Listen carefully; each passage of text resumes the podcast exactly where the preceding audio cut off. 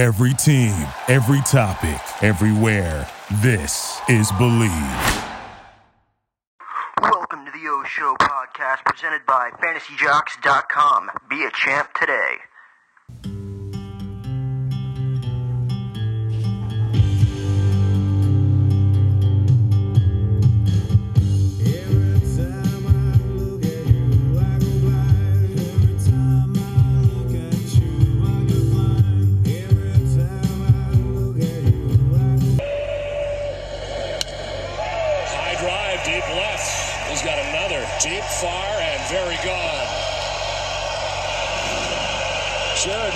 Retires the first eight Red Sox he faces. Darnell McDonald takes him out of the yard, and the Red Sox lead it one to nothing. Weaver gives up his 19th home run of the season. He tries to sneak a fastball by inside to Darnell McDonald, and Darnell McDonald breaks the windshield or a window on a car across the street. What's up, everybody? Welcome back to the O Show podcast presented by FantasyJocks.com. I am your host, Jack O'Hara, episode 33. Boston Strong with former Red Sox and Yankees outfielder Darnell McDonald currently serves as the mental skills coordinator for the Chicago Cubs while owning his own yoga company. I've been trying to see how to pronounce this for like the past hour on LinkedIn. I have no idea how to pronounce this. Some foreign words. Who the hell knows? Darnell knows. I, I'll uh, ask him what what the hell this means. We'll also get into the uh, awards given out this week. Jacob DeGrom, writers got that one right. I asked Brian Hoke about it. I asked Zach Campbell about it. I, I asked Jared Carrabis about it. They got that one right. The one that they didn't get right was Miguel Andujar being snubbed by that rat bastard Shohei Ohtani. I'm angry. I'm, I'm spitting angry. I'm like a tornado of anger, swirling about. I feel you, Will. Uh, I don't agree with the decision at all. Zach Campbell said that, oh, you know, he's the first uh, player since Babe Ruth to, yeah, yeah, yeah. I mean, Miguel Andujar hit 297 with 28 home runs in the middle of a pennant race. When you have a team like the 108 win World Series champion Boston Red Sox uh, completely owning the league, I mean, he was a huge part of that Yankee team. Shohei Ohtani played 50 less games than Andujar did, and none of them were important. Not one game could you say Shohei Ohtani played an important game over Miguel Andujar, or even Gleyber Torres for that matter. So I'll get Darnell's opinion on that. Hopefully he'll give me an honest answer. Jared gave me an honest answer, said I voted for Miguel Andujar, or I would have. Um, I don't know. But I do know one thing. I know I put him on the list before, but Shohei Ohtani, every time I bring this up, you know what's going to happen? Do you have any idea what's going to happen because you beat Miguel Andujar out for AL Rookie of the Year? You know what happens? Do you know what happens? You know what happens? You just made the list. Oh, no. Oh, I'm already on the stupid list. I started the list. Oh, yeah, well, you're on the list again. You just made the list again. Twice, Shohei. Twice. Don't let it happen again. Miguel Andujar should be the American League Rookie of the Year, but he's not. So we got to move on from it. It's time to welcome in my guest here on the latest edition of the O Show podcast presented by FantasyJocks.com, mental skills coordinator today for the Chicago Cubs, former Boston Red Sox and New York Yankee outfielder. He's going to tell us a little bit about his clubhouse stories with Big Poppy, David Ortiz, Dustin Pedroia, as well as Derek Jeter for the four days he was actually with the Yankees. Owns his own yoga company. He'll tell us how to pronounce it because I have no idea how to. Please welcome in former big league outfielder Darnell McDonald. McDonald to deep left field. Hamilton back at the wall. To Boston, Darnell McDonald, the Red Sox newest hero.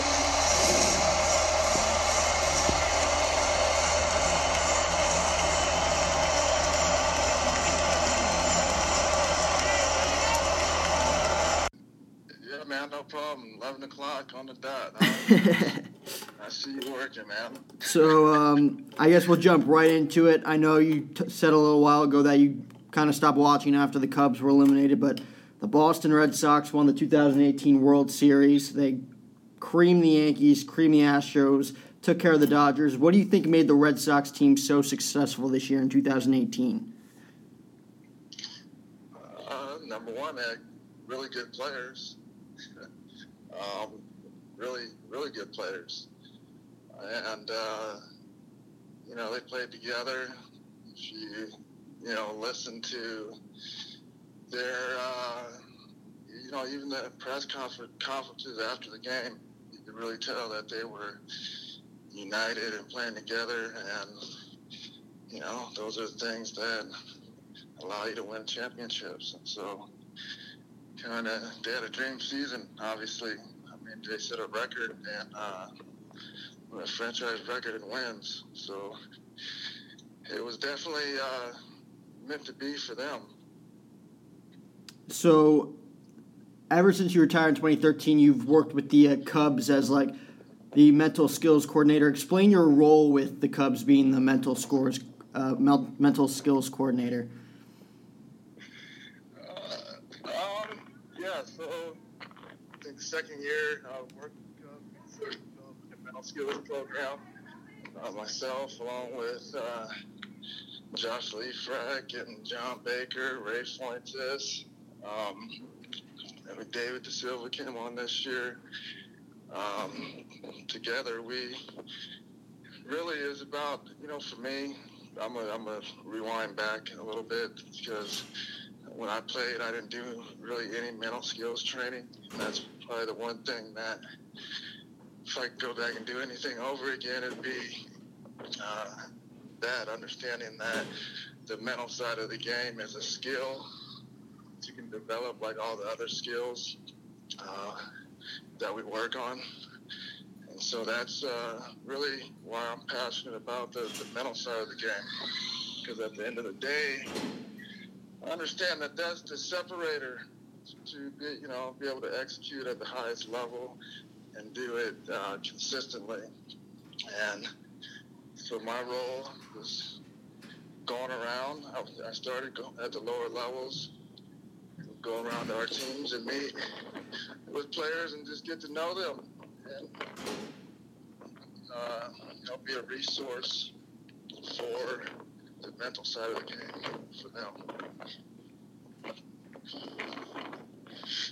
So obviously started that in 2013. You were part of that 2016 World Series run. Tell me a little about about the atmosphere from your experience during that 2016 World Series run, given it was a 108 year drought? Uh, the atmosphere was, uh, I mean, you can imagine what 108 years of not winning a World Series and kind of like the Red Sox this year having a uh, it was a storybook season from start to finish. I remember, you know, spring training to the end of the season. It was pretty much the same vibe the whole year. And, uh, you know, obviously the way, you know, the game, the World Series was won, Game 7, uh, being an unbelievable game, the whole uh, World Series being, you know, unbelievable. It was, I don't think you could write a, uh, a script better than how, how it went.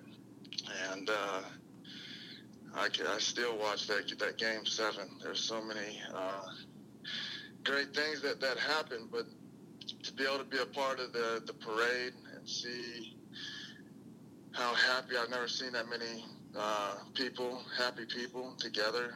It was it was one of the most unbelievable things I've ever seen to see people lined up uh, for miles, miles and miles to uh, celebrate the, the Cubs World Series was, was pretty special. So, um, you know, I'm just blessed to be able to be a part of that experience. Yeah, and definitely, like you said, people lining up all the way down blocks and blocks. Probably one of the best baseball games I've ever witnessed was Game Seven of that World Series. Um, so you've pl- you've played for the Cubs, Yankees, Red Sox, Reds in your entire career, who was your uh, favorite organization to play for?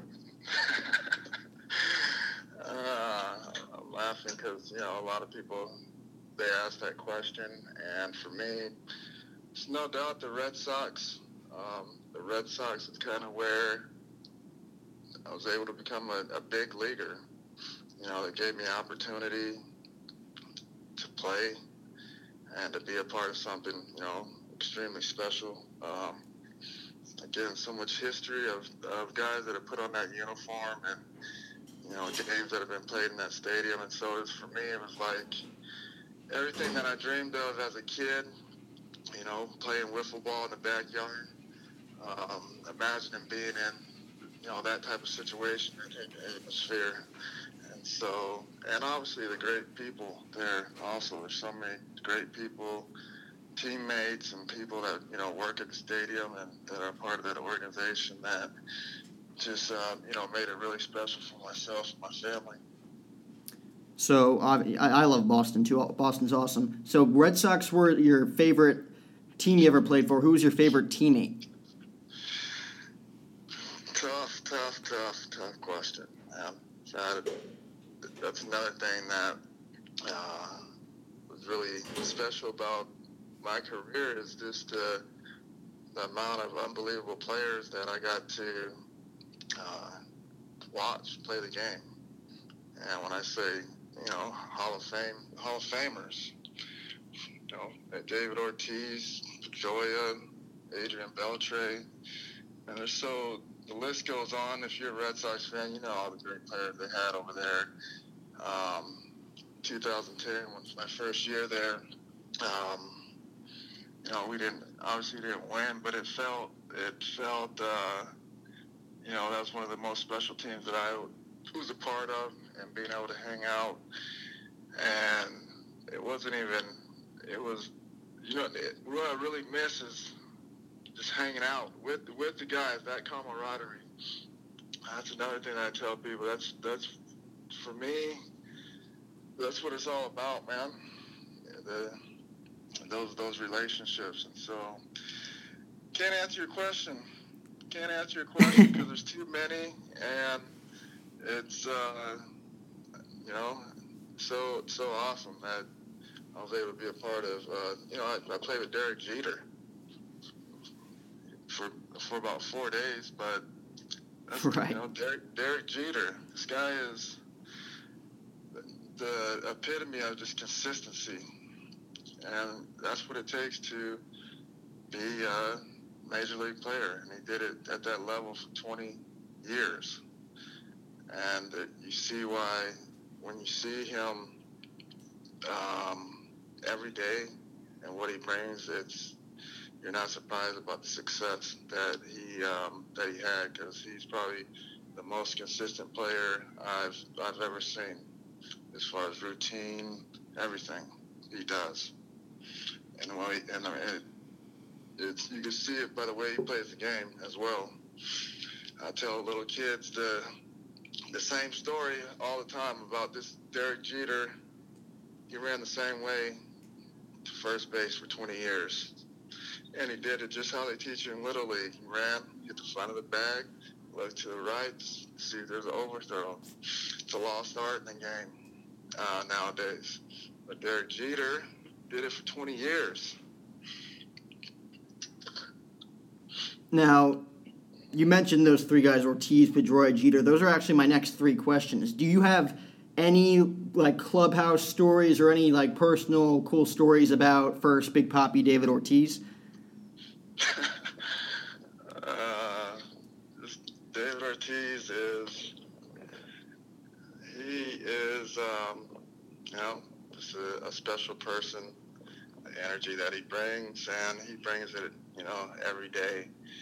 Um, Pedroia, same way. Pedroia was going to be at the field at like 11 o'clock.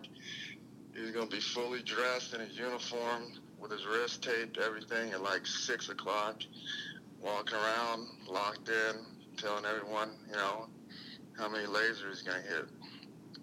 And, uh, you know, again, you know, I talk about that, that consistency.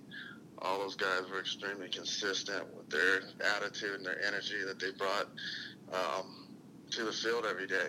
And that's something that rubbed off on not only myself, but everybody. And, you know, like I said, that's when I went to Boston, that's when I really felt like a big leaguer because I'm watching these, these big leaguers and just watching what they do and learning. So, Reds, Red Sox, Yankees, Cubs. What was the best moment of your entire career? Again, you tell me t- tough. These are tough questions because it's tough to pick out this one moment. Right. You know, obviously, I gotta say, my first day with Boston. Um, um, that couldn't draw that up um, any better from the time I got called up to, you know, getting a police escort to the stadium at six o'clock right before the game and just putting my uniform on and strapping it on. And next thing you know, Tito's your pinch hitting. So, um, and then to be able to, you know, hit the home run and then come up, bases loaded, two outs, bottom of the ninth, and hit the walk off. That's it's pretty tough to top that. Um, but I think uh, another one that ranks right up there with me was San Francisco hitting a home run for a kid that I met, um, you know, before the game.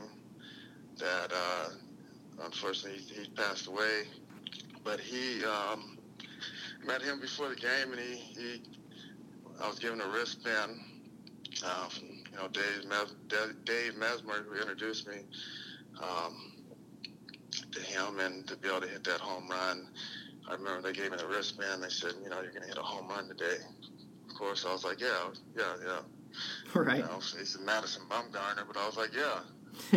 but you know, sure enough, hit a home run, one nothing, and running around the bases was uh, it was like a you know, it's like a dream.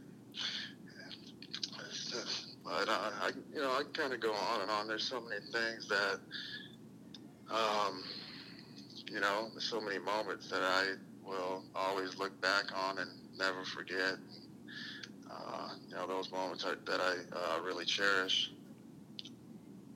So that's obviously an awesome moment. Should be the best moment of your career. Let's get into a little bit about um, today's game, today's topics.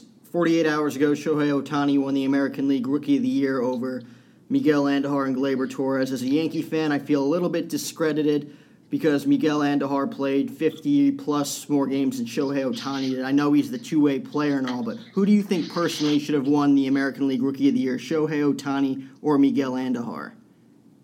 Mm. Well, definitely value. You know, you got to be out there. You got to be out there. Um, numbers, you know, and Yankees, your, your, your guy definitely had the numbers. Also, I think, you know, Ohtani, for what he did, that's something that's never been done. You know, really at that level. I don't know how many games. How many games did he win as a pitcher? Right. Uh, I know his his season was obviously short, and He pitched like two or three months. I think he had seven wins. Yeah, so that you know, it, for me, it could, it could have gone either way, man. I, I'm satisfied with either either either one because those are, um, you know, they're both deserving uh, of the award. I, I think. So, NL Rookie of the Year, Acuna Jr. took it. Juan Soto obviously could have taken it. He came in second. Who do you who would you say in the NL, Acuna Jr. or Juan Soto? Yeah, uh, Matata, man. Acuna. yeah, that's uh, to be able to come up and do what he did, and they went to the playoffs, man. That's that's pretty special. That kid's gonna be, uh, you know, really special for a long time. That was that's really impressive, and you know, him and uh, Ozzy put the team on their back. They got the Braves back to brave baseball, so to speak. So, Mike Trout, Jose Ramirez, Mookie Betts, three finalists for the AL MVP. JD Martinez ended up winning two Silver Sluggers in the same season as a DH and a right fielder. Uh, a lot of people feel like JD Martinez kind of got screwed out of the MVP race given the analytics around Mike Trout. Um, Mike Trout didn't really play any two important games this year, considering the Angels were out of it pretty early. Do you think JD Martinez should have been a can- an MVP candidate over Mike Trout? Absolutely. Absolutely. I mean, you got to be at least a candidate. You know what I'm saying? That's at least. Right. At least. And, um, you know, I, it's Mookie and JD Martinez. For me, like the MVP, like you got to win. You know, it's about winning. And, um, you know, just like the rookie of the year and, you know, pretty much all, all the awards. I think you got to put all these things together and winning is part of it. Helping your team win games, obviously, it's a team game. Um, for JD Martinez not to be a candidate is is crazy, man. Um, you know, for me, Mookie, what he did at the plate and uh, in the field, he'd be my my winner. But yeah, JD Martinez should be he should be a candidate for every award there is. Yeah, and considering I don't think the Red Sox were that much of a home run hitting team this year. Obviously, this year Mookie Betts had a career year, but JD bringing in JD Martinez for the price that they brought him in completely changed the atmosphere up in Boston. So I think he should have at least been considered over a guy like Mike Trout, who is the best player in baseball, but at the same time didn't really play too many important games this year. Without a doubt. And so you're a Cubs guy. Uh, reports have been swirling around saying that the Cubs are considering trading Kris Bryant this offseason, basically just saying anybody's not untouchable. Do you think it's even possible that the Cubs consider trading Kris Bryant this offseason? Well, I'd say no, nothing is ever impossible, you know, but I'd, I'd be I'd be really sad to see him go anywhere else. Obviously, great player and brings a lot to, to any team um, at the end of the day, like for everyone, coaches, managers, players, it's all you know, it's business, and even you know, it's part of the mental skills and helping even these younger players understand this at a young age because it was tough for me to understand that coming from high school about yeah man this is business now. And so people do business and that's why i say nothing's ever impossible. Again, love Kris. He's another one that's gonna gonna be uh, you know a game changer for uh, years to come, and another one that another guy that's uh, you know pretty consistent, obviously.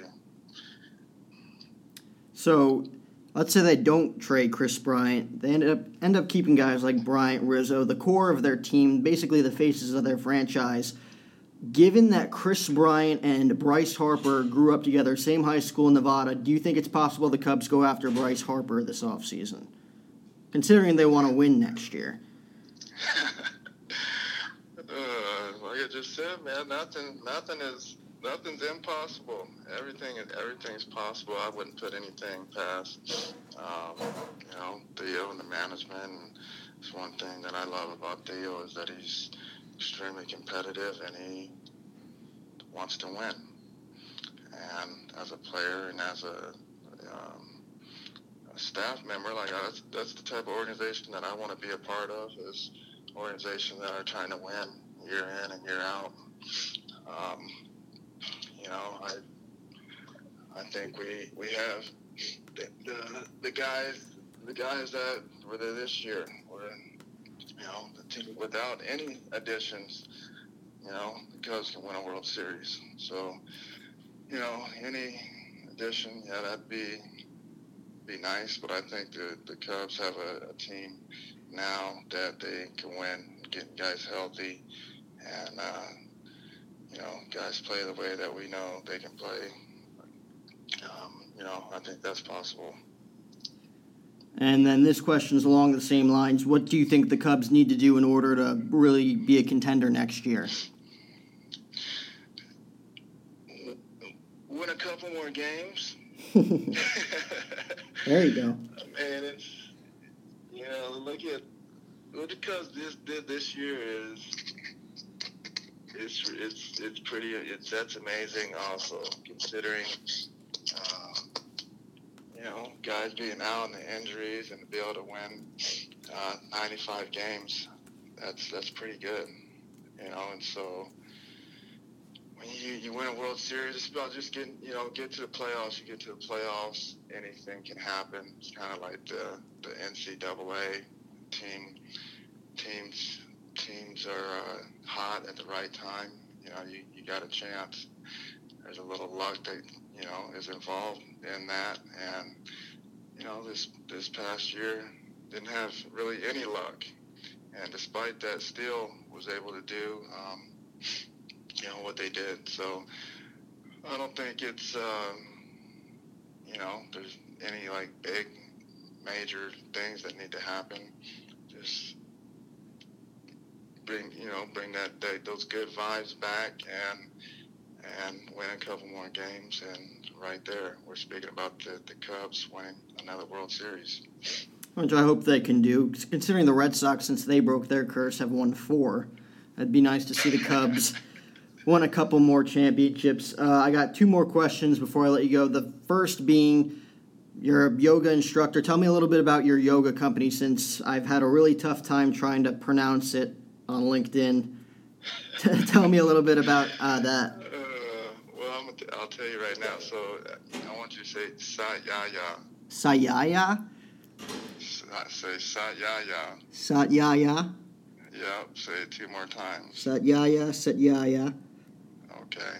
So that's it right there. Nice. You got it. And what that means is self-study. And so, um, it was, you know, right around the time that my career was ending, I started doing a little yoga uh, towards the end of my career, more as a um, just a, a, supplement to the workouts I was, I was the other workouts workouts I was doing, and to get a little flexibility. And then, you know, I retired and started getting a little deeper in my practice, and um, you know, just was like going through really tough times in my life, and it was for that the learning more about yoga and meditation, and uh, you know, doing these practices helped really change, change, change my life, man, and transition into not being a baseball player anymore, and you know, not having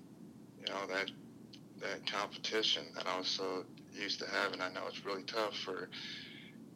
I don't think people realize how tough it is when the game when you're not playing anymore. This is something that you've been doing all your life. So, um, you know, I also started to understand as I got deeper in my practice of how this translated to baseball. And you know, you have coaches that growing up and they're always saying, okay, you know, you need to focus, you need to concentrate. Talk about playing the game one pitch at a time, but we never really talk about how you practice those things. And so I started to understand how doing these practices is a way to practice playing the game pitch to pitch, be in the moment, be aware of your body, all these things that are going to help you make adjustments in game and kind of coach yourself. And, um, you know, so that's another, you know, why I'm passionate about the, the yoga and meditation and, and teaching and teaching guys, um, you know, different techniques that they can that they can use and incorporate into their routine. And so, um, you know, part of that Satyaya yoga brand company, um, you know, we're getting ready to come out with some apparel, and you got to stay tuned. Like, really stay tuned. Like, really soon. Like, really, really soon. Okay. I'm getting ready to be 40 Saturday. Oh, there you like, go. That that'd be a great time to just bring everything together, right? So you got to stay tuned. But these clothes are just you know little things that um, you know I'm a big fan of hats. I love hats and um, you know some different T-shirts and different different things, mementos, reminders to stay present, enjoy the moment. Great great things happen in the moment, and um, so look out for the the Satyaya, the gear coming soon. Okay, Oh, I'm sure. I'm sure to get a Set Yaya T-shirt for sure. that's what I'm talking about. Maybe even a hat. So, last question before I let you go. May 6th, 2012, Red Sox Orioles, top of the 17th inning. Bobby Valentine calls you into pitch. Tell me about your experience on the mound that day, regardless of what the result was. It looks here you gave up a three run home run to Adam Jones. But how was that experience uh, being on the mound for the first time in your career? Um, nerve wracking. wracking because, you know, it's different. I pitched before that, never blowout game, but to be able to pitch, come in, a major pitch in a major league baseball game with the score tied, tied up. Um, it, it, to put it this way, I, def- I saw how that, you know, it's not easy throwing a strike, number one, and you see the fans and, you know, people like, come on, man, why can't you just throw a strike? Well, it's not easy. And then what else isn't easy is knowing you have to throw a strike when you're 2-0 to a big league hitter, and you know you got a guy like Adam Jones in the box. It's kind of that's that's pretty that's pretty scary. And I'm like, man, you know this guy, he might kill me with this baseball. Number one, but anyway, it was it was uh, all in all, was, it was a really fun experience to be able to say that um, I pitched in a tie ball game in the big leagues. It's funny because a lot of our younger players that I work with, especially from uh, you know like the Dominican Republic, the Latin guys, that's that's the I think that's the one thing that they re- remember about my career. It's like, oh, you pitched. like, yeah, I, yeah, I played a little bit too, but Right. yeah, you pitched. Um, and I think the, the the topper of the story is so I, I got the loss, you know, I, I got the loss and I come up to bat and the bottom of the half of the inning and I end the game grounding into a double play off of their pitcher, Chris Davis, who was pitching, who was pretty nasty, struck out Adrian Gonzalez on three pitches that the guy hit, hit he was he was batting right right in front of me that game. And so I seen him strike out on three pitches. I was telling myself that to the plate, man, just don't strike out. right. That's another reason why the mental game is so important. You know, I didn't strike out, but I grounded into a double play to end the game. You know, first, you know, then I got Johnny Miller, reporter, in my face. First question. I forget what he asked me, but I love Johnny Miller because he always asks the questions that everyone wants to ask, but Right. they don't. So that was Johnny Miller. So that was my day, my eventful day at Fenway. What did you say, May 6th? May 6th, 2012. May 6th, 2012. Wow. Thanks for reminding me about that. I had to. And How, how was it like playing for uh, Bobby Valentine for that one year, or half a season, or ever how long it was? yeah. Uh, let's just say um, it's not too many memories from that season. I honestly forgot he was even their manager. Well, that's good because I tell I tell my kids we don't talk about that. we don't we don't say we don't say that name our house. Now I'm playing. It was a it was a interesting experience. Bobby has just come from Japan, and so he brought a lot of those. Um, you know, so a lot of the things that they did over there, he brought to um, over here back to the states to the, the Boston Red Sox, and so it was interesting. But I know that the following year the Red Sox won the World Series, right? Correct, yeah, 2013. Yeah. Okay. So yeah, it's cool, man. Great questions. Awesome. I, I'm glad we finally got to do this after back and forth emails. Thanks for taking the time out of your schedule. And uh, enjoy the off season. Absolutely, man. I'm, I'm glad uh, as well. I'm glad we were able to connect. When you're ready to get one of those those shirts and hats, you can go to svasport.com and get you one of those hats, man. Awesome. I'll definitely be on that. All right. Appreciate it, man. Thanks for having me. All right. Have a good day. You too. Take care. Bye. So that was former Red Sox outfielder Darnell McDonald told us a little bit about it was like playing with David Ortiz, Dustin Pedroia, and Derek Jeter. Uh, can finally pronounce that yoga company name, though I'm not going to right now because I forgot how to. But I am sure to buy a T-shirt and maybe a hat once that apparel reaches out. I guess he's trying to expand that brand a bit. Uh, good interview. Uh, kind of sounded like he just woke up, but that's okay. Fi- or finally glad I got to do that with him. Um, that was episode 33, a lot shorter than the past few episodes, but that will do it from this episode, episode 33, Boston Strong. I am your host, Jack O'Hara. Um, few episodes coming up as Vegas approaches for the winter meetings.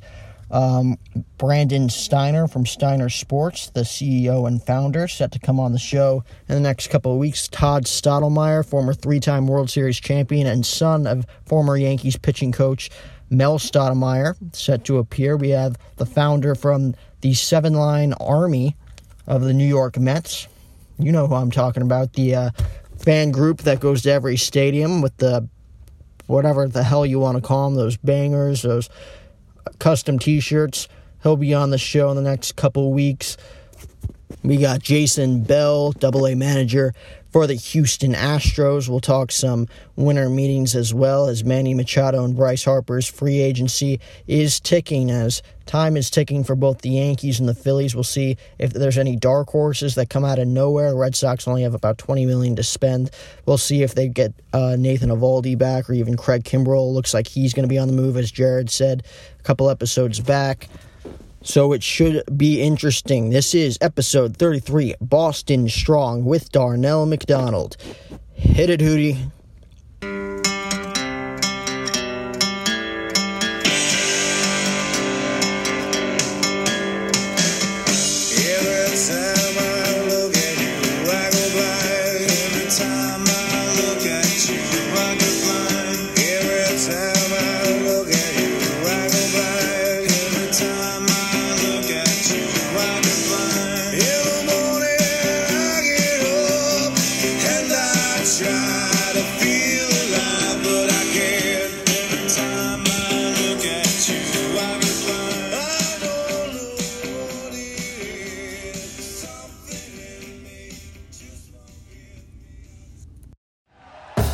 Thank you for listening to Bleav. You can show support to your host by subscribing to the show and giving us a five star rating on your preferred platform. Check us out at Bleav.com and search for B L E A V on YouTube.